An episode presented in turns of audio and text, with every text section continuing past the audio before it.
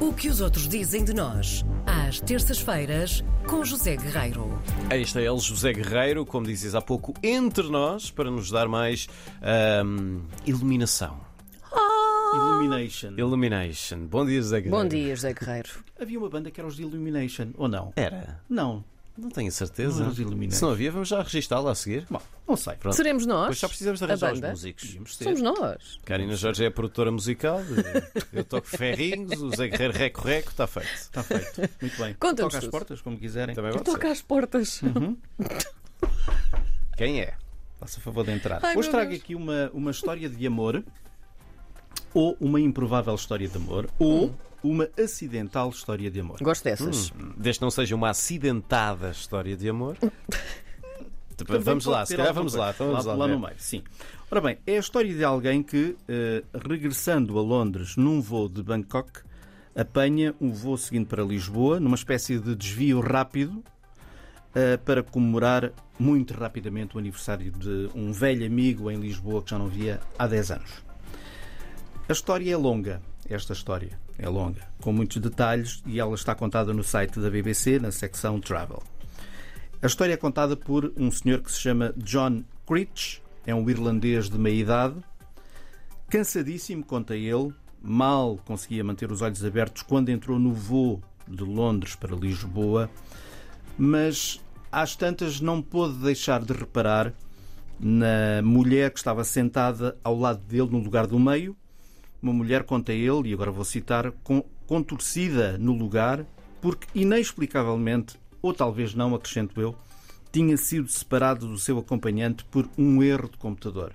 Portanto, o senhor, o acompanhante dela, estava algures sentado no avião num outro sítio e ela foi ali parar e calhou sentada ao lado do John Creech. Ainda o avião não tinha levantado voo e ele conta o seguinte, e é ele em discurso direto neste, neste site da, da, da BBC. Diz ele assim: Vislumbrei uma onda solta de cabelo escuro, um sorriso adorável e um perfil elegante, meio arabesco, meio grego e meio morisco. E eu, por algum motivo, deixei escapar uma pergunta nada subtil: Você é portuguesa? Perguntou ele à rapariga, Certo. que se chama Sandra, Sim. não é? Dona Sandra. Dona Sandra. E, portanto, entre o português muito arranhado dele, porque ele tinha, apesar de tudo, tinha estado já em Macau, etc., e o inglês dela, lá foram conversando, conversando, conversando, subitamente perceberam que já estavam em Lisboa.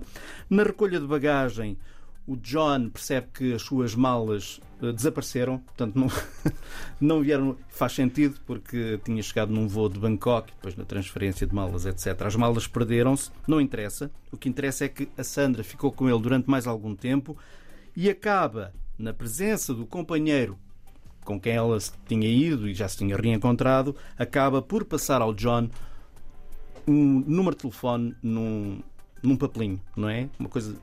A história não conta, mas pressupõe-se uma coisa discreta, um papel. Depois, depois não vou contar mais. Porquê? Ah. Porque a história é longa e é muito bonita. E quem quiser ler esta história pode fazê-lo num site, eh, no site da BBC, no Travel.